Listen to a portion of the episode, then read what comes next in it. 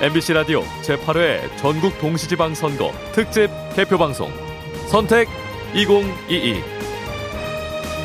네, MBC 라디오 제8회 전국 동시지방선거 특집 개표방송 선택 2022 5부를 시작하겠습니다. 저는 진행을 맡고 있는 김종배고요. 시사인의 김은지 기자, 그 다음에 이상일 케이스텍 컨설팅 소장과 계속 이야기, 이어가도록 하겠습니다. 잠시 전하는 말씀 듣고 다시 찾아뵙겠습니다.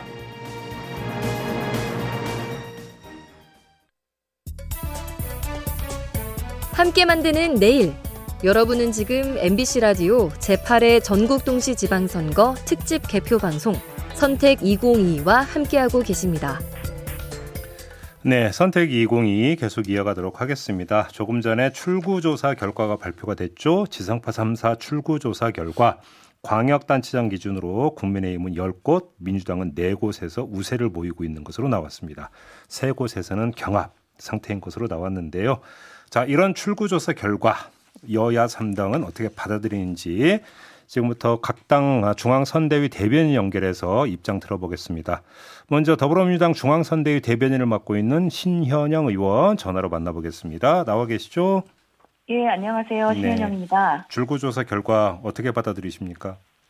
예, 이번 결과 보면서 저희가 정말 유권자이자 주권자이신 국민들의 그런 두려움을 느꼈습니다. 음, 끝까지 결과를 지켜봐야 되겠지만 네. 어떤 결과가 나오더라도 음. 저희 더불어민주당은 겸허히 그 음. 결과를 받아들이고 그 결과를 바탕으로 해서 당 차원의 질서 있는 토론 음, 그리고 평가 음. 그리고 국민이 정말 그 정도면 됐다라고 할 때까지의 대대적인 혁신을 네. 말씀드려야 되지 않을까 싶습니다.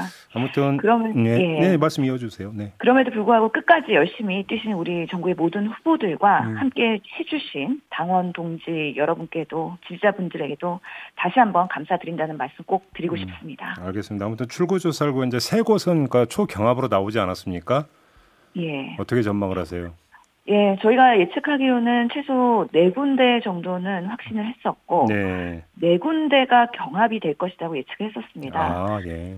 예, 그런데 아쉽게도 강원도에서 우리 이광재 후보가 좀 격차가 음. 어느 정도 있는 상태에서 지고 음. 있기 때문에 상당히 마음이 아프다라는 말씀 음. 드리고요.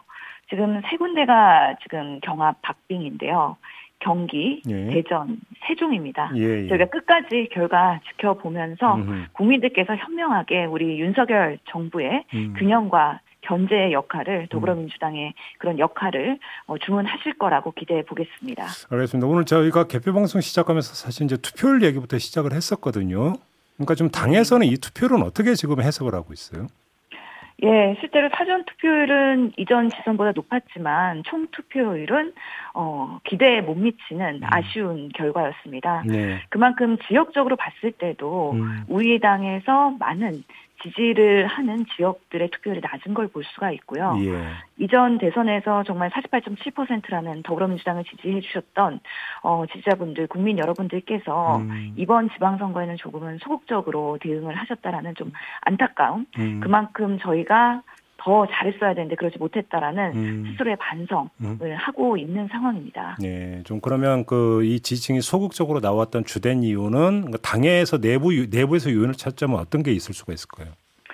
예. 아무래도 대선보다는 그런 지방 선거가 국민들의 관심은 떨어지는 부분이 있을 텐데요. 예. 지역적으로 봤을 때도 어 우세한 지역은 우세한 지역대로 음. 그리고 경합인 지역은 경합인 지역대로 사실은 많이 나오셔서 음. 민주당이 한 표를 어 적극적으로 던져 주셨어야 되는데 네. 그렇지 못했던 내부 요인으로는 민주당 좀 안타깝다. 더 어. 잘했으면 좋겠다. 예. 하는 답답함들이 있으셨을 거라고 생각이 들고요. 음. 그런 부분에 있어서 과감하게 1번을 찍을 수 있도록 저희가 유도하지 못했던 내부의 여러 가지 음. 어, 국민들께서 불편하셨던 모습들을 보여드린 게 네. 좀 저희가 어, 지금의 결과를 초래하지 않았나라는 생각을 합니다. 네, 이제 앞으로 이제 민주당이 이제 어떻게 이제 그 행보를 할지가 좀 궁금해서 좀 드리는 질문인데요. 선거 막판에 어떤 보도가 있었냐면 지금 8월로 예정돼 있는 전당대회 있잖아요.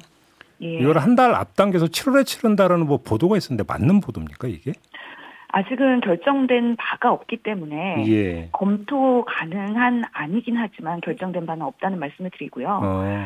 어, 현재 비대위 체제에서의 지도부 그리고 선대위 음. 지도부에서 이 국민 여러분께서의 질책과 결과에 대해서 네. 저희가 충분히 예. 책임을 지고 무한 책임을 가지고 앞으로의 민주당을 어떻게 쇄신할 건지에 대해서 음. 국민 여러분께 조만간 음. 어, 논의를 결과를 바탕으로 해서 말씀드릴 기회가 있지 않을까 싶고요. 예. 그만큼 좀 더 공고하고 음. 강력한 리더십으로 거듭나야 된다라는 것 그리고 더 변화된 모습 인적 쇄신을 포함한 여러 가지 민주당이 그동안에 고질적으로 바뀌지 못했던 모습들을 음. 정말 국민 여러분이 됐다 할 때까지 끝까지 저희가 쇄신하는 모습을 냉정하게 네. 평가하고 또 객관적으로 판단해서 음. 어, 그런 말씀들을 드릴 수 있는 기회를 빠르게 만들어야 된다. 그런 면에서 전당대회라는 것은 예. 저희가 새로운 민주당을 건설하는 데 있어서 음. 매우 중요한 어, 그 과정과 절차가 될 거라는 말씀을 드리겠습니다. 알겠습니다. 그 마지막으로 짧게 그럼 이것만 여쭙고 마무리할게요. 혹시 오늘 밤중이라도 민주당 지도부 회의 이런 게 혹시 일정이 잡혔습니까?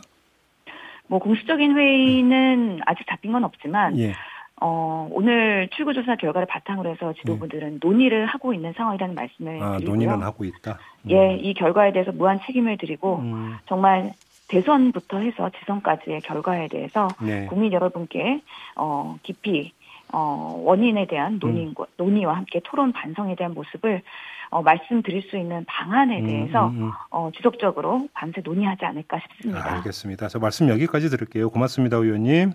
예, 감사합니다. 네, 지금까지 더불어민주당 중앙선대위 대변인을 맡고 있는 신현영 의원이었고요. 이번엔 국민의힘 당 수석 대변인이자 중앙선대위 대변인을 맡고 있는 김형동 의원 전화로 만나보겠습니다. 나와 계시죠? 예, 안녕하세요. 네. 김형동입니다. 네, 어떻게 당 분위기는 많이 좋겠네요, 의원님. 뭐 아직 출구조사 분위기니까 네. 담담하게 지켜보고 있습니다. 저, 음. 저 같은 경우는 음, 안동 여천이 지역구인데요. 지역구에서 또 기초 어, 의원님들 어, 결과 지켜보고 있습니다. 그러니까 좀 의원님하고는 오늘 아침에도 이제 인터뷰를 했었잖아요. 그때 예, 그렇습니다. 판세 이야기하면서 우상향 추세라고 말씀하신 바가 있었는데, 예. 자 이제는 이제 뭐- 이제는 말할 수 있다 버전으로. 그러니까 사실 그당 아, 내부에서 몇 석을 예. 목표로 했었던 겁니까, 정확히? 아, 내부까지 뭐 제가 아는 부분은 그렇습니다만은 네. 지금 뭐 경합 지역까지 저희가 음, 아, 조심스럽지만은 좋은 결과가 나온다 그러면 네. 정말 윤석열 정부가 힘있게 음. 어, 새로운 정부를 이끌어가는 데 있어서 큰 동력이 될 것이다. 뭐그 음. 부분은 확실한 것 같습니다. 아, 이제 그 지금 이제 그 출구조사 결과 경합 지역으로 나온 세 군데 대전, 세종, 경기에서도 이겼으면 좋겠다 이런 말씀이신 거죠? 예, 특히 대전, 세종, 경기 같은 경우는 예. 정말 처음 시작할 때부터 어려운 지역이었는데 네. 아직까지 최종 결과는 안 나왔습니다만은 음, 많은 유권자들께서 시민들께서 어, 지지를 보내주셨다 이렇게 평가할 수 있을 것 같습니다. 그래요. 지금 뭐 경기 같은 경우는 정말로 이게 뭐 초초박빙이던데요. 이건 뭐 거의 개표 끝나봐야 하는 거 아닙니까 결과가? 내일 새벽 때 봐야 할 것 같습니다. 예. 그렇군요. 근데 아무튼 조금 전에 그 민주당의 신현영 의원에도 그 질문을 드렸는데 예. 처음에 그러니까 이 투표율 나왔을 때당 예, 안에서는 예. 어떻게 이 투표율의 의미를 어떻게 분석을 했었어요? 저희 입장에서는 뭐 대선 때도 그랬었고 어, 투표율이 높은 것이 음, 어, 우리 당한테 결코 불리하지 않다. 음, 아, 이런 데이터를 가지고 계속 투표를 독려도 했었고요. 물론 그 투표 독려하는 것이 예. 어, 정당으로서 당연히 가져야 할 책무이기도 합니다. 음, 그런데 너무 낮아가지고 뭐 사전 투표율이 20% 넘고 해서 저는 역대 최고로 생각했었는데 네. 사전에 투표하고 본 투표는 사실 음 그게 어, 투표장으로 안 나오신 것 같습니다. 네. 유불리를 따지기 이전에 음흠. 아 저희가 캠페인 할때 어, 좀더 적극적으로 했어야 되는구나라는 네. 그런 좀 생각을 하고요. 뭐 2030, 뭐 60세대, 6070 이렇게 세대별 분석하는 그런 기사도 봤습니다만은 음, 그거는 이후에 다시 분석해도 늦지 않지 않겠나 싶습니다. 알겠습니다. 아무튼 근데 지금 뭐 경합 지역 세 곳을 뺀다 하더라도 뭐 국민의힘의 예. 승리로 이제 당연히 봐야 될 것 같은데요. 음. 이 지방선거에서의 승리가 갖는 의미라고 할까요? 윤석열 정부에는 어떤 의미가 있다고 그러니까 봐야 될까요? 어떤 분들은 윤석열 정권이 출범을 했는데 20하루 됐습니다. 네. 민주당이 보여준 행태는 사실상 저는 대선 불복의 다름 아니다고 저는 보는데요. 어, 좀 표현이 심할 수도 있습니다만은 이번 지방선거가 어떻게 보면 어떤 분들은 선거를 윤- 윤석열 대통령 정부의 출범의 어떤 어, 제대로 된 출범을 알리는 음. 시발점이다. 또는 음. 운동 경기로 보면은 대선이 전반전이었다면은 지방선거는 후반전이었다 이런 평가도 있습니다. 어쨌든 예, 예. 어, 중앙 정부에서 우리가 의석수 중앙 여의도에서 의석수가 워낙 적은데요. 음, 지방에서라도 이 균형을 맞춰준 국민들의 어떤 균형감 음. 이 부분을 저희는 음, 존경하고 또 국민의 뜻을 받들어서 어, 정부를 이끌어가라는 그런 뜻으로 알고 있습니다. 아무튼 그럼 이 지방선거 결과가 이제 그 원내 의석수의 불균형을 극복할 수 있는 하나의 에너지원이 될 수 있다고 그렇게 확신을 하시는 겁니까, 위원님? 예, 저는 그렇게 평가합니다. 예, 음. 그리고 음, 결과가 뭐 아까 우리 사회자님께서 이것만 봐도 승리다 이렇게 말씀을 주셨는데요. 예. 그건 뭐 정말 음, 조금 더 결과까지 최종 결과까지 봐야 될 것 같고 음흠. 일단 결과는 겸허하게 받아들이고 네. 만약 국민께서 그러한 힘을 실어 주셨다라는 말씀은 네. 여의도 원내에서 기울어진 균형추를 음, 지방 선거를 통해서 네. 맞춰 주셨다. 예. 라고 저는 저희는 감사하게 받아들이겠습니다. 알겠습니다. 저 말씀 여기까지 들을게요. 고맙습니다, 위원님. 예, 고맙습니다. 네. 끝까지 지켜봐 주십시오. 감사합니다. 예. 핑크지 국민의힘의 수석 대변인이자 중앙선대위 대변인을 맡고 있는 김형동 의원 만나봤고요. 어, 마지막으로 정의당으로 가겠습니다. 중앙선대위 수석 대변인 이동영 수석 대변인 전화로 만나보겠습니다. 나와 계시죠? 네, 안녕하세요. 정의당의 네. 동영입니다. 예. 어떻게 받아들십니까? 출구조사 결과는? 어, 출구조사 뭐 전반적으로 볼 때 이변은 없었다고 보고요. 음, 에, 정의당 입장에서는 어, 국민 여러분들이 보내주신 좀 선택에 대해서 음, 어, 좀 겸하게 받아들이고 있고 네. 어, 정의당이 조금 더 부족한 문제 그리고 국민 여러분 기대에 못 미치는 문제에 대해서 음, 어, 좀 전면적인 쇄신에 들어가지 않으면 음. 어렵겠구나 긴장감도 가지고 있습니다. 예를 들어서 이제 광역단체장을 기준으로 하면 인천시장 후보였던 이정미 후보를 비롯해서 일곱 명의 후보를 내놨었잖아요, 당에서. 네네. 그 출구조사 결과를 좀 평가를 해주신다면. 어, 앞서 말씀드린 대로 출구조사 결과 자체가 지금 그 거의 양당이 박빙 구도라고 한다면 네.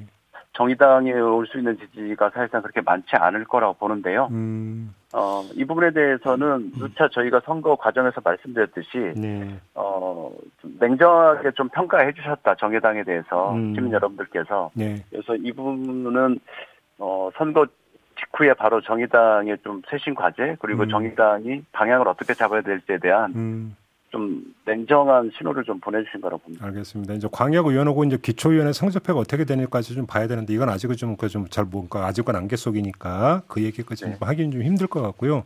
지금 대변인께서 여러 차례 이제 그 쇄신을 강조를 하셨는데 쇄신의 핵심 내용은 뭐라고 보세요?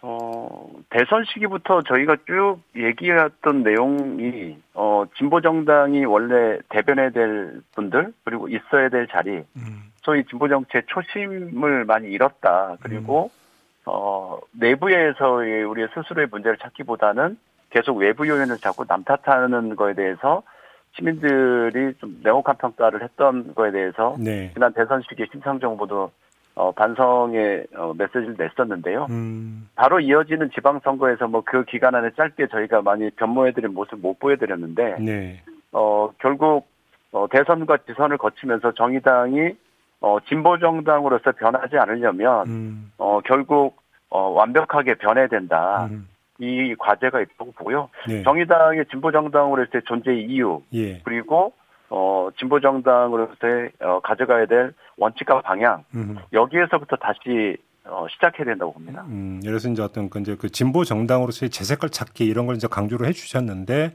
네. 뭐 예를 들어서 보니까 지도부의 어떤 교체라든지 이런 것들도 필요하다고 보십니까?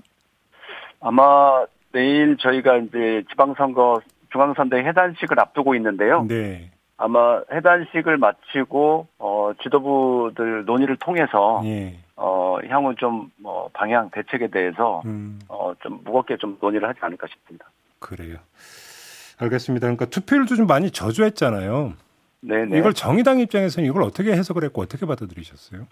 저는 이번 그러니까 사전 투표가 끝났을 때 지방선거 역대 최고라는 어, 보도들이 많이 있었는데요. 네, 결국 어, 저희가 볼 때는 어, 본투표까지 합산 투표를 봤을 때는 음, 지방 뭐 역대 두 번째로 최저 투표가 돼버렸기 때문에 예, 예, 예.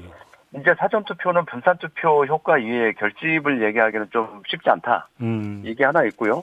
결과적으로 지난 선거에 비해서 거의 10% 정도의 격차가 벌어진 저조한 투표를 나왔다는 것은 네. 어, 민주당의 좀 지지층들, 어, 폭넓은 지지층들에서는 어, 투표를 하러 가기 좀 싫다. 음. 대선 이후에 연장전으로 벌어지는 선거에 대한 좀 피로감, 음. 그리고 민주당 내부에서 있었던 문제들을 고려해서 음. 투표 포기층들이 꽤 있었다고 보고 네. 국민의힘의 입장에서는 지지층 입장에서는 이미 어 압승이 예견된 상태에서 어 조금 많이 좀 어 이완돼 있지 않았나 투표장에 가는 거에 대해서 네, 네. 그리고 중간층 입장에서는 이런 어 지방선거 국면에 대해서 어 지방선거가 대선 연장전으로 가면서 지방 없는 지방선거가 되다 보니 음흠. 아마 냉소와 좀 실망 음. 이 과정에서 이런 것들이 복합적으로 작용하면서 음. 마이너스 10%의 수치가 나온 게 아닐까 싶고요. 어, 알겠습니다. 이 수치 자체는 상당히 절반밖에 투표가 안 했다는 거고, 그렇죠. 그리고 또 한 가지는 그 중에서의 어, 경합을 벌인다고 하더라도 또 반반의 서로의 좀 결집이라고 하면 음. 4분의 1의 이기 때문에 네, 네. 어, 누구도 승자가 되기 어렵다고 보고요. 음, 좀 음. 무겁게 받아들여야 된다고 봅니다. 알겠습니다. 이제 정의당이 이제 어떤 쇄신 움직임을 보일지 이걸 좀 지켜보도록 하고요. 오늘 말씀 여기까지 마무리할게요. 고맙습니다. 네, 정의당 좀 더 새롭게 다시 시작하겠습니다. 고맙습니다. 네, 네. 지금까지 정의당 중앙선대위의 이동영 수석 대변인과 함께했습니다. 자.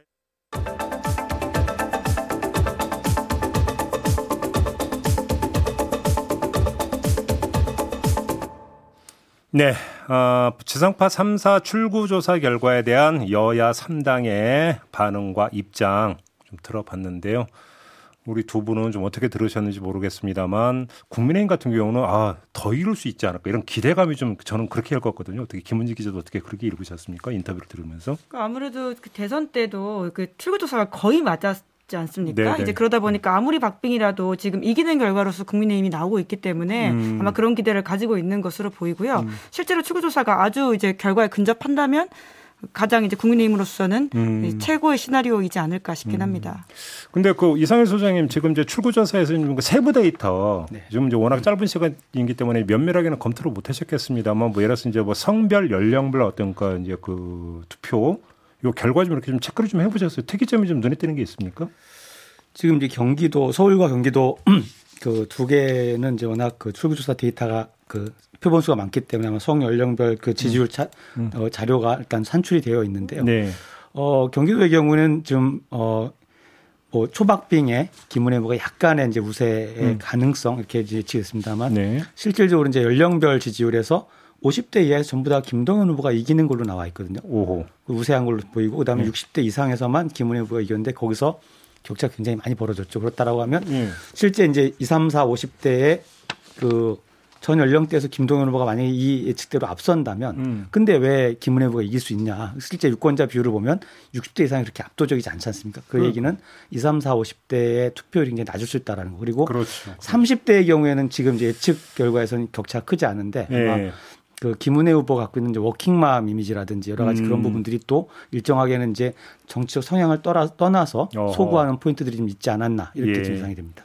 그러니까 그러니까 저는 예. 음. 아, 저는 20대를 되게 재밌게 봤는데요. 음. 그러니까 지난 대선에서도 그렇고 그, 그 앞서서의 작년 서울 보궐선거 같은 경우에는 20대들이 상대적으로 이제 총합으로 보면 국민의힘이 좀 유리하게 나오지 않았습니까? 네, 네. 근데 그리고 실제로 지금 서울과 경기를 보면 서울 같은 경우에는 20대 지지율이 그 송영길 후보가 46.5, 오세훈 후보가 51.7이고요. 음. 근데 경기도 같은 경우에는 김동연 후보가 훨씬 앞섭니다. 55.7, 김은혜 후보가 39.8. 예. 그러니까 이게 되게 바뀌어 있다라는 지점들 때문에 음. 이게 뭔가를 좀 들여다봐야 될 것 같은데요. 음. 요 격차가 뭐냐면 사실 20대 여성 같은 경우에는 송영길, 오세훈, 김동연, 김은혜 그러니까 민주당과 국민의힘 사이에 지지율 차이가 그렇게 크게 나지 않는데요. 음. 20대 남자에서 차이가 크게 납니다. 예. 송영길, 오세훈 후보 같은 경우에는 20대 남자들은 25.5, 73.1인데요. 음. 그러니까 지난 그 재보궐선거 때 서울 그 작년에 보궐선거랑 비슷하게 이제 나온 거죠. 그런데 김동연, 김은혜로 가면 격차가 확 좁혀져서요. 음. 20대 남성은 41.3, 55.2거든요. 네. 그러니까 이 차이가 뭐냐라는 것도 굉장히 중요한 분석 포인트인 것 같고요. 음, 음. 민주당이 만약에 이후에 대한 고민들을 한다면 음. 송영길한테는 표를 주지 않은 20대 남성들이 김동연한테는 왜 표를 줄까를 음. 고민하는 것도 굉장히 중요한 어, 포인트인 것 중요한 같습니다. 중요한 포인트라는 짚어주셨네요. 예. 그렇죠. 그리고 조금 전에 이상일 소장님 말씀대로 지금 20대, 30대, 40대, 50대까지에서는 모두 김동연 후보가 김은혜 후보보다 앞서는 걸로 나왔는데 네. 지금 그 이 평균을 놓고 보면 초박빙으로 나온다. 그 이야기는 상대적 젊은 층이 투표를 상대적으로 덜 했다.